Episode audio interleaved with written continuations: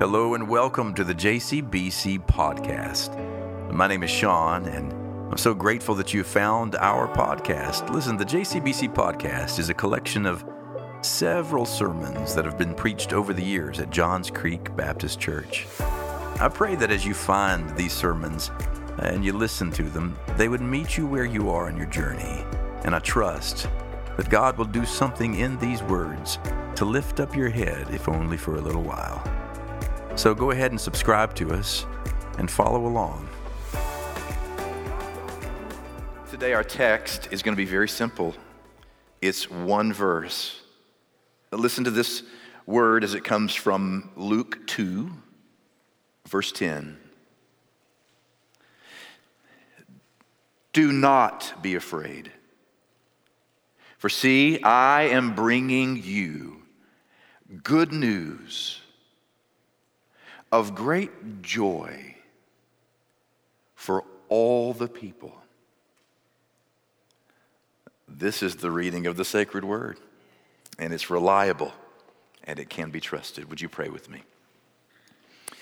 God, into this time of study, we bring our whole selves. Lord, we are here and we recognize that sometimes we can be here but not really be here.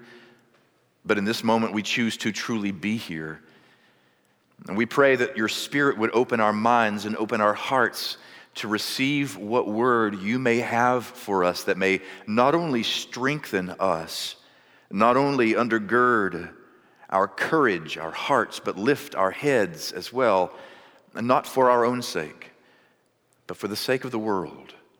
We pray that you would show us something here in this word that so transforms us that we cannot leave the same way we came. We welcome you now to do what only you can do to all of us in Christ's name. Amen.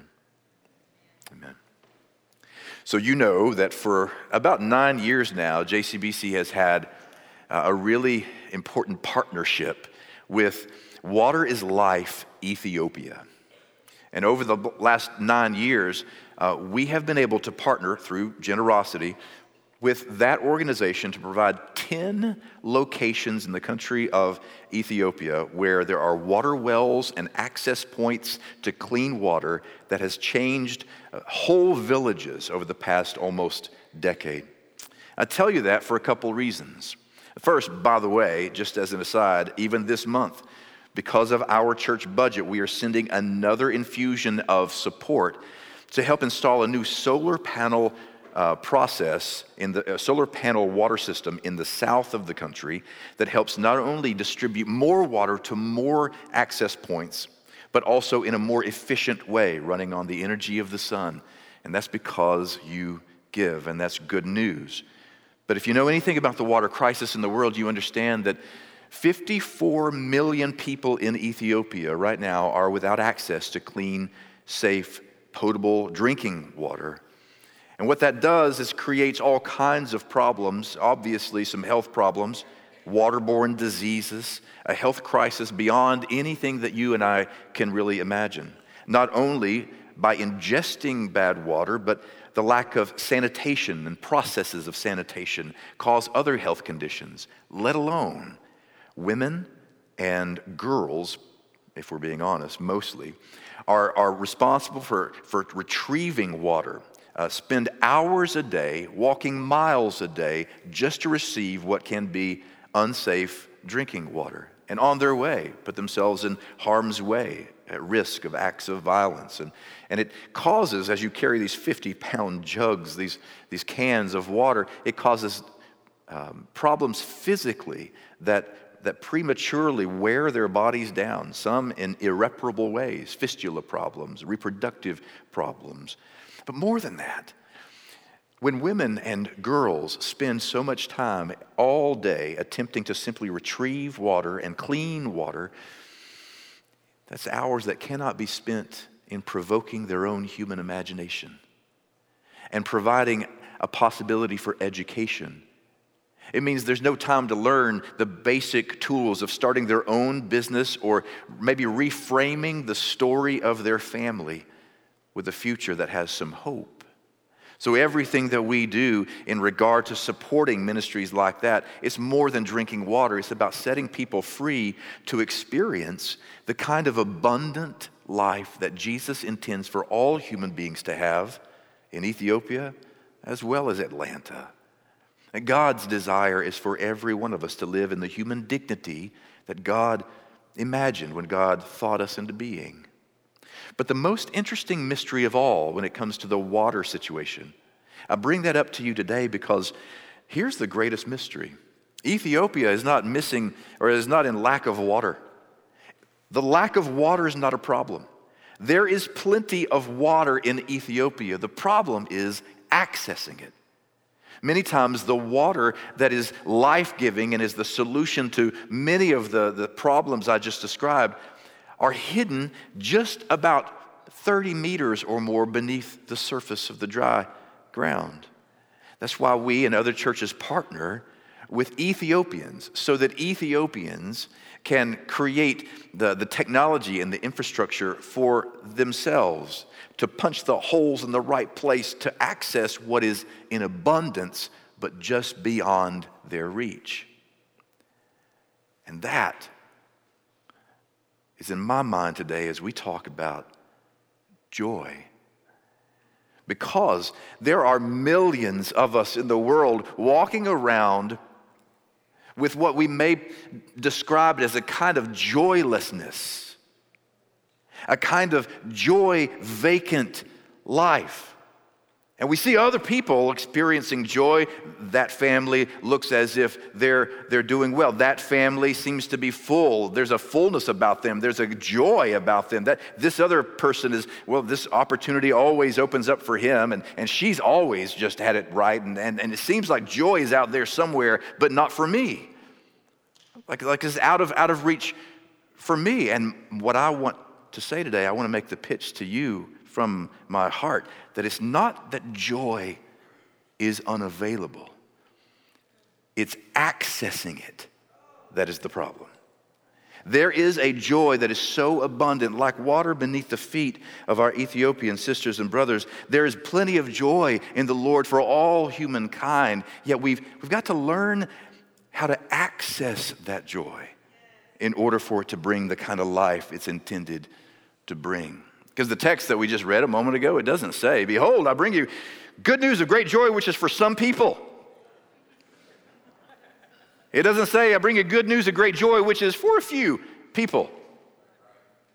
It says, I bring you good news of great joy, which is for all people. Yeah. So, all, my friends, means all, and all includes you. So I want to talk a little bit about that. And as I do, I'm going to ask my friend and partner preacher in the booth to put us on confidence mode on these screens here so I can read. Your pastor's eyesight is growing dimmer the older he gets.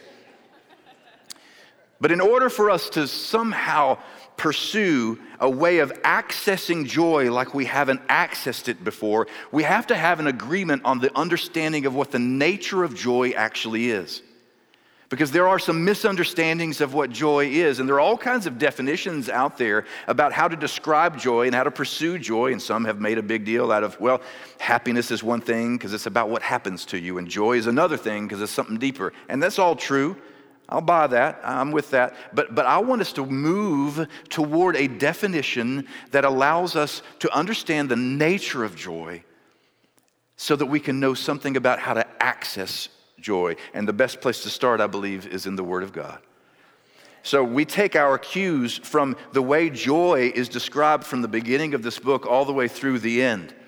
And I'm indebted especially to the work of Tim Mackie and Jon Collins. They do some amazing scholarly work on weaving or tracing the themes that are weaved through Scripture, including the theme of joy. Because there are all kinds of words that are used in the Hebrew Bible and in the Greek New Testament to describe joy. In the Hebrew language, we have these words. We have shemak, we have sason, we have gil. In the Greek New Testament, we have kara, we have uh, euphrosune, we have agalliasis. All kinds of words that have different nuances and different meanings in different contexts, but they all attempt to do the same thing. They all attempt to describe a basic kind of happiness, a sense of contentment and satisfaction, a kind of gladness about being alive, a kind of giddiness about the human condition.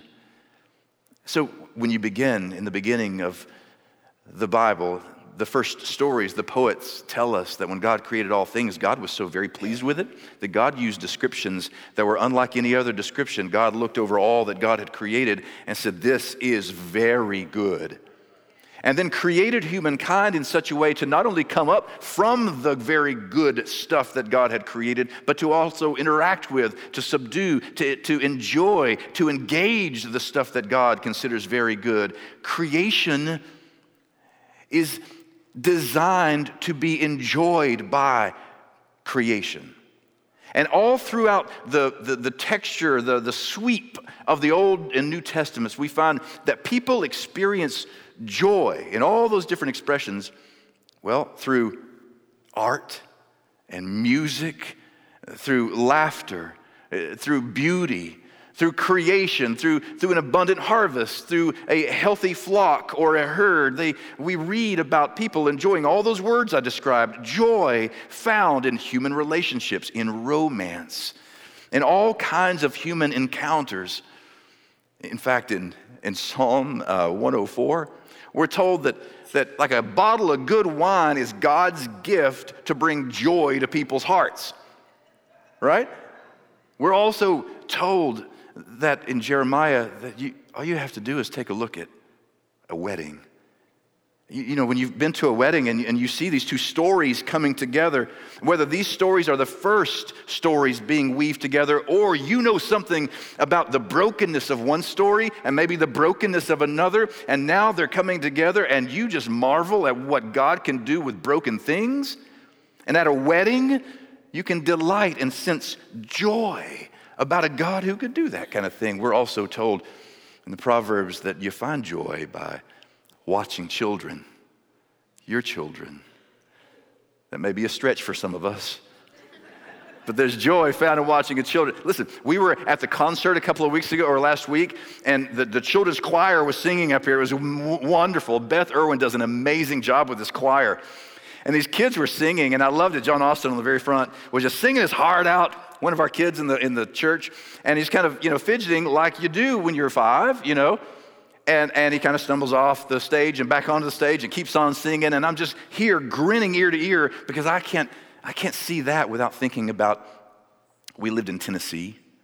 And when we lived in Tennessee, I was a pastor at a church, and, and my wife was the children's choir directors, and it was Christmas, and we had well, we had the entire church filled. It was the big day, and all the kids were on the stage and they were singing, and it was wonderful. And my son, one of them, Jackson, was about five. He was about the same age and, and you know, like he weighed like 30 pounds soaking wet, you know.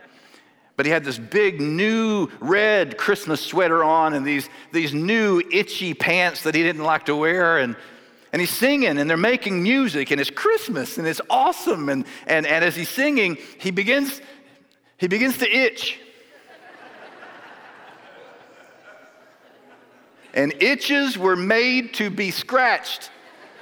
So he commences to scratch the itch where it was in, a, in an awkward place. And his wife, I mean, my wife, his mother, the choir director was, no, stop, stop that. Because it's funny when it's somebody else's kid. And she's like, mm, mm. I'm in tears over here, just laughing. Meanwhile, my son, creative as he is, he notices he can't do that anymore. And he begins, he takes his sleeve and he withdraws his arm into his sleeve. It's, a, it's an armless sleeve now hanging, and you can see inside his sweater, his, he takes all the way down the front of his, he's in genius. I mean, nobody's ever gonna know. Watch, they don't know. And he goes all the way to the place where he needed to take care of problems. He took care of the problem, and then you see a hand with turn and then comes right back out the sleeve, and he's joy to the world, you know. And I'm in tears. The church is crying, laughing.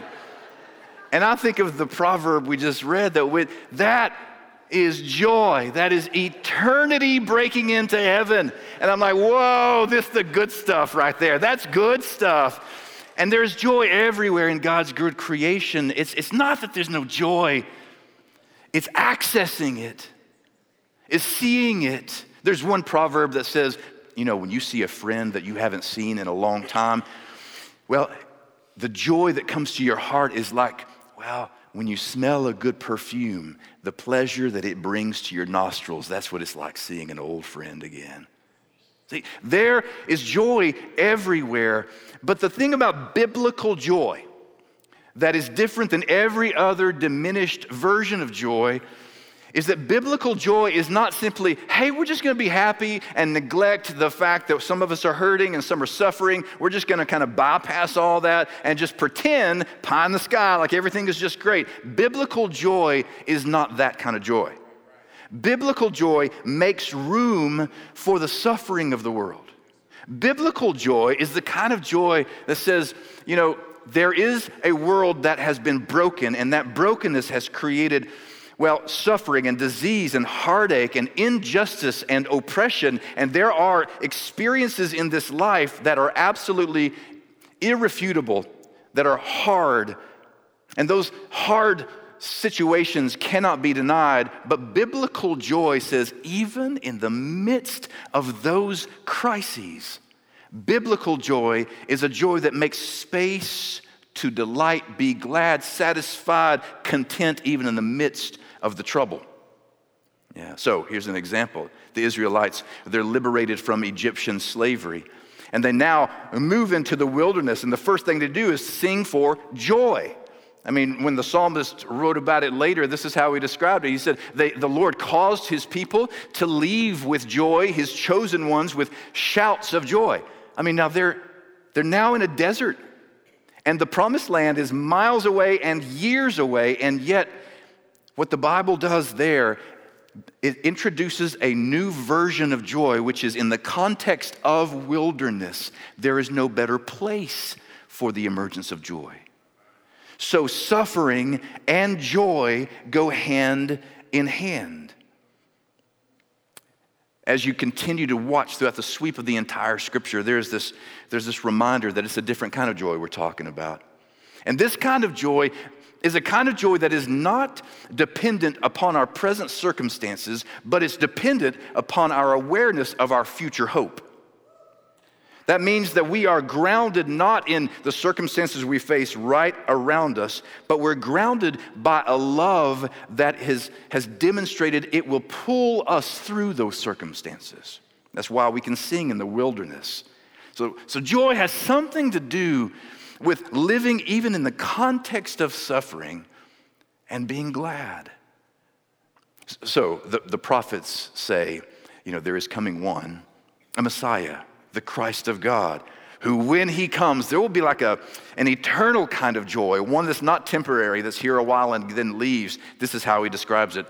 He says, Those redeemed by the Lord will return to Zion with glad shouts, eternal joy crowning their heads. Happiness and joy will overtake them.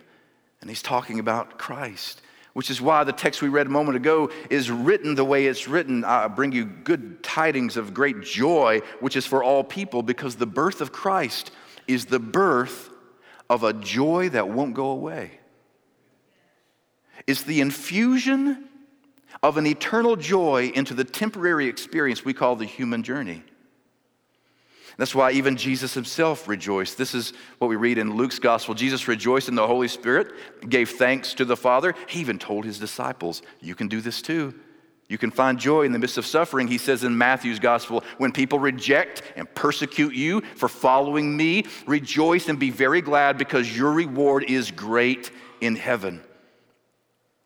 So, joy has something to do with waking up to something else that's present, even if it feels like it's absent.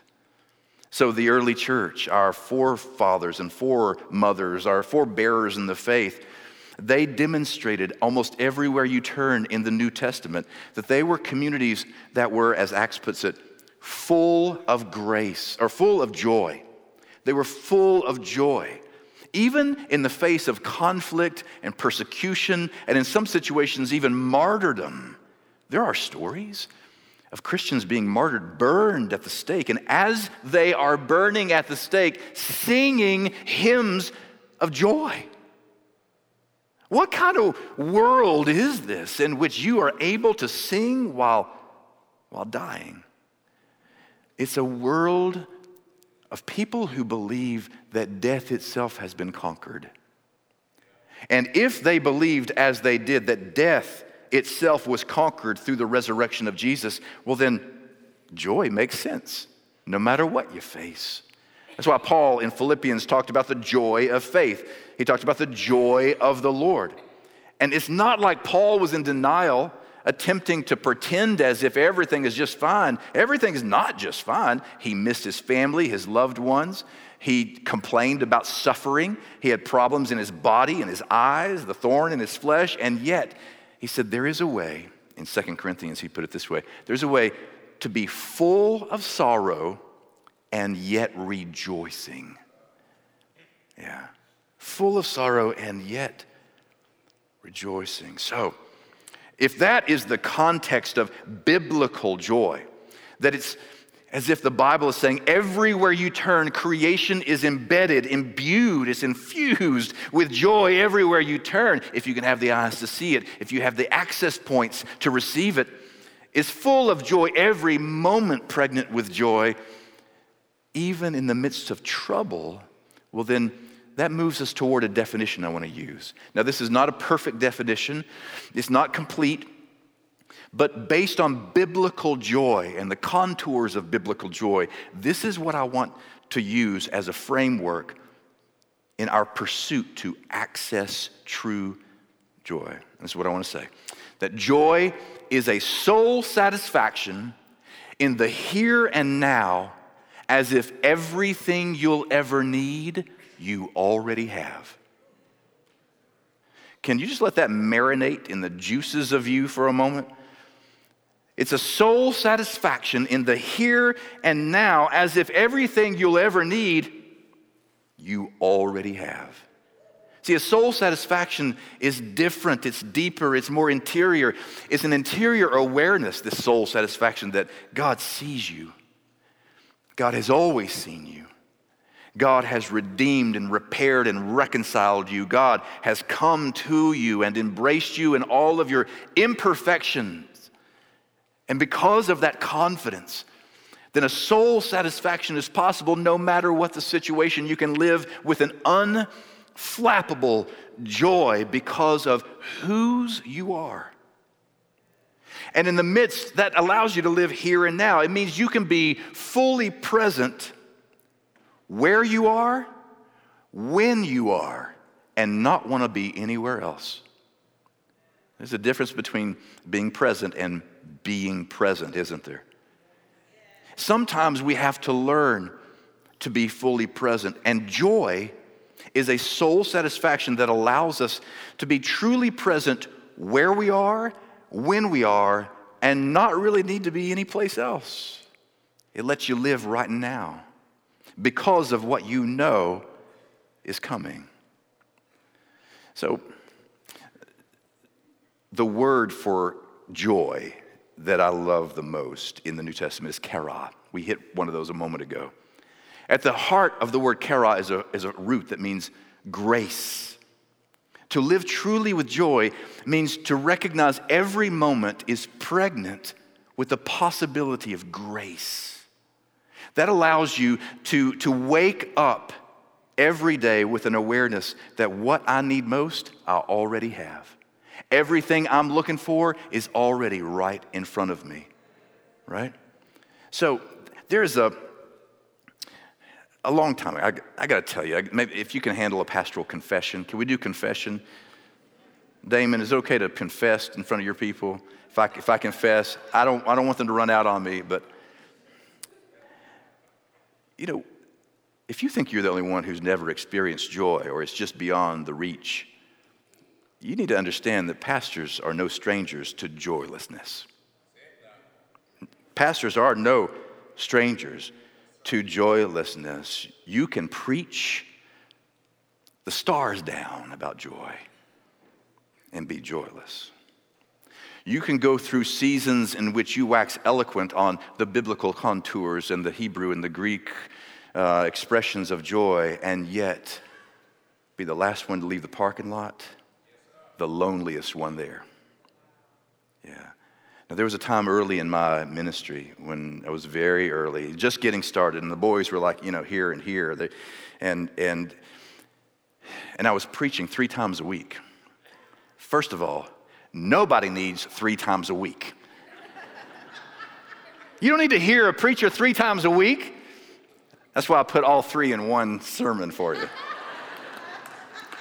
And I preached Sunday morning and Sunday evening and Wednesday evening, and I was exhausted because in a smaller church, you also do, if you're a solo pastor, you do just about everything else. You, you do administration and you do all the pastoral care and all the hospital visits and all the nursing homes. I was preaching in nursing homes every month as well. And you do all the vision work and all the stuff.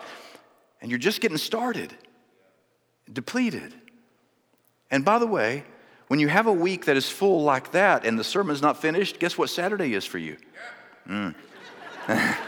I'm preaching to somebody in the house. At least I know somebody is listening.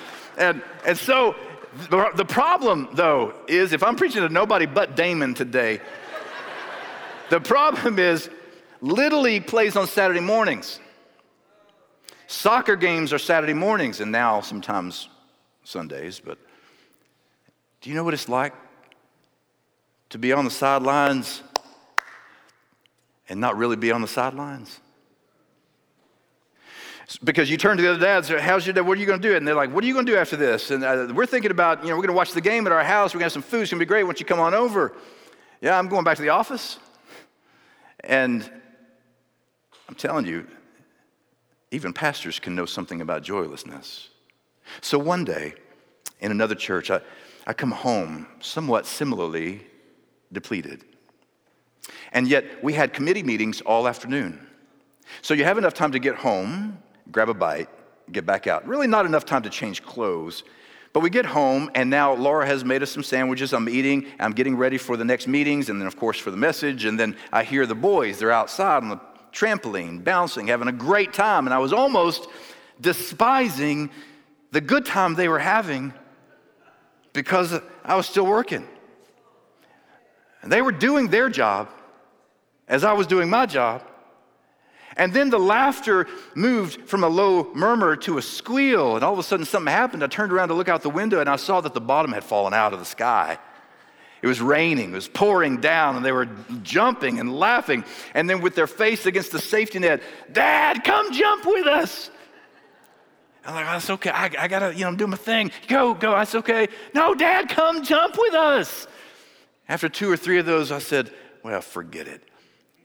I'll shut the computer and in shirt and tie and suit pants and socks, I ran outside hungry for some of what they were eating. And I jumped with them in the rain, and it soaked us to the bone, and clothes stuck to our bodies. And we, we jumped and we wrestled. It was WWF in that place. And we tickled and we laughed till we couldn't breathe anymore. And I'm lying on the trampoline with my two progeny, left and right. And the rain is hitting us in the face. And I remember letting out this kind of primal sigh. Ah because heaven had come.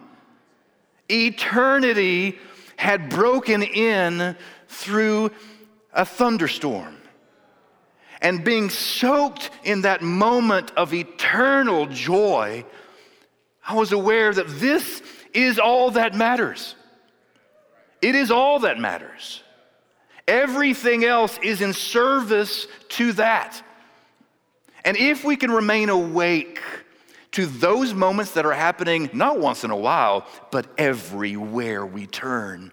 If somehow we can move through life with what Ignatius referred to as a holy indifference, to not be indifferent, but to have a holy indifference, which means I know things matter. I know the report is due. I know I got a paper coming, but holy indifference means I'll do that work, but there's something holy happening now.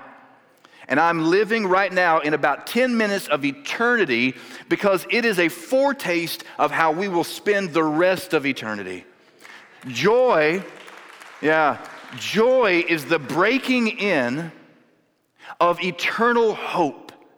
And if we have the ears to hear it and the eyes to see it, we will welcome it. And we will realize that every moment, I mean, what if this moment right now is the only thing that matters? Sometimes I'll say that to Laura. We'll be on a date and we'll be sitting there eating. It's just the two of us. And I'll say, What? Or to the boys, I've done this before too. What if right now the entire universe has been constructed only for this moment? Right now. And if we could remain with this kind of hyper awakeness, to the possibility that joy is always breaking in. I mean, it happened Friday night. It's not just once in a while. Friday night, I had the pastors at my house, all the pastors and their spouses, and we ate good food and we laughed and, and they stayed. And I looked at one point that some were out by the fireplace, some were on my porch on the swing, some in the kitchen, and I just stood back and grinned at the delight of the simplicity of being together. I looked over at Laura and grinned as if to say, This is it. This is why. I don't want it to end. I love these people and I want them to stay late. I want them to eventually go home. but they stayed late because I told them to. And so, how do you access that? What do you do? What do you do? If it's true that there really is no end to the joy that is around us, and if it's true that it's really about accessing it, what do you do? You do two things. You fix your eyes on Jesus and you give your life away. Yeah. You fix your eyes on Jesus and you give your life away. So in Hebrews 12, we hear these words fix your eyes upon Jesus, the pioneer and perfecter of our faith, who for the joy that was set before him endured the cross, despising its shame, and is now seated at the right hand of the throne of God. So Jesus is our pioneer and perfecter in this faith. So fix our eyes on him. He gives us the example of how to do this thing for the joy that was set before him. In other words, he knew that there was a joy that was coming because he understood the outcome of how this story ends. And because he knew that his resurrection would bring an end to death and the sting of death and suffering, he was able to endure the cross that was before him. So, fixing his eyes on the joy that was set ahead of him, he was able to endure the cross. That's what we call proleptic living. Prolepsis is a Greek word, two Greek words that are crammed together. One of them pro, which means ahead of time, and one of them lepsis, which is from a word from which we get eyes, vision, seeing. Proleptic living is seeing something that's coming, but then living now as if that thing has already broken in because it has because it has. We live as if we believe the thing that's coming has already come. And that is what we call joy. Bouts of joy, moments of joy in which we recognize now that I can be free. I can live with a holy indifference. Now that I know where this thing is going, I have an unflappable lightness of being about me because I am free from what you or I think may be the most eternal thing, because it's not.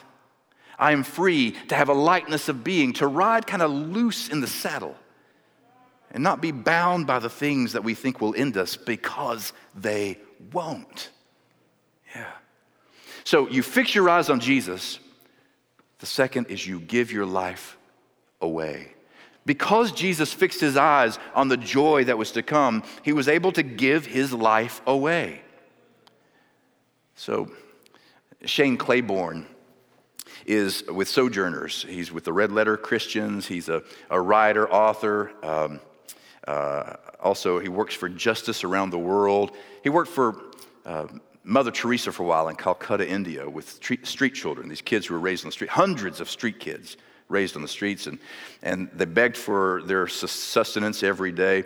But every week, Mother Teresa and the sisters and he would throw a party for the street kids because no one tells them that they have dignity and no one shows them that they have inherent worth because of who created them. So every week they throw a party, they have music, they have a feast, and there's laughter and games, and it's wonderful. One day, one of the boys came up to Shane and said, he found out it was his birthday. But he was a little sad because he's not going to get anything for his birthday. He's living on the streets. He's got nothing, and he's got no one. And so Shane wanted to do something special for him on his birthday. But he knew what the sisters had taught don't do for one what you can't do for a hundred, because then you're going to have a problem. But he's like, yeah, but it's his, birthday. And so he broke the rules. Sometimes love breaks the rules. He bought him a ice cream. He brought the little child an ice cream, and he, he held the ice cream as if he had been given the Holy Grail. He looked at it like he, like he had just won the lottery. And the first thing he said was, We've got ice cream! His instinct was to turn and give away. He knew that the best thing to do with the best things in life is give it away. So he, he lined all of his friends, there were a hundred kids, and he said, We're all gonna get a lick. One, two, three, and all down. 100 kids lick it. And then at the end, he comes around to Shane with a little sloppy mess at the bottom and said, We saved a lick for you. I say, okay. Ah. The best thing to do with the best things in life is give it away. See, this kid had nothing, nothing, but had everything. He had everything because he recognized that the only thing that matters is what's right in front of you.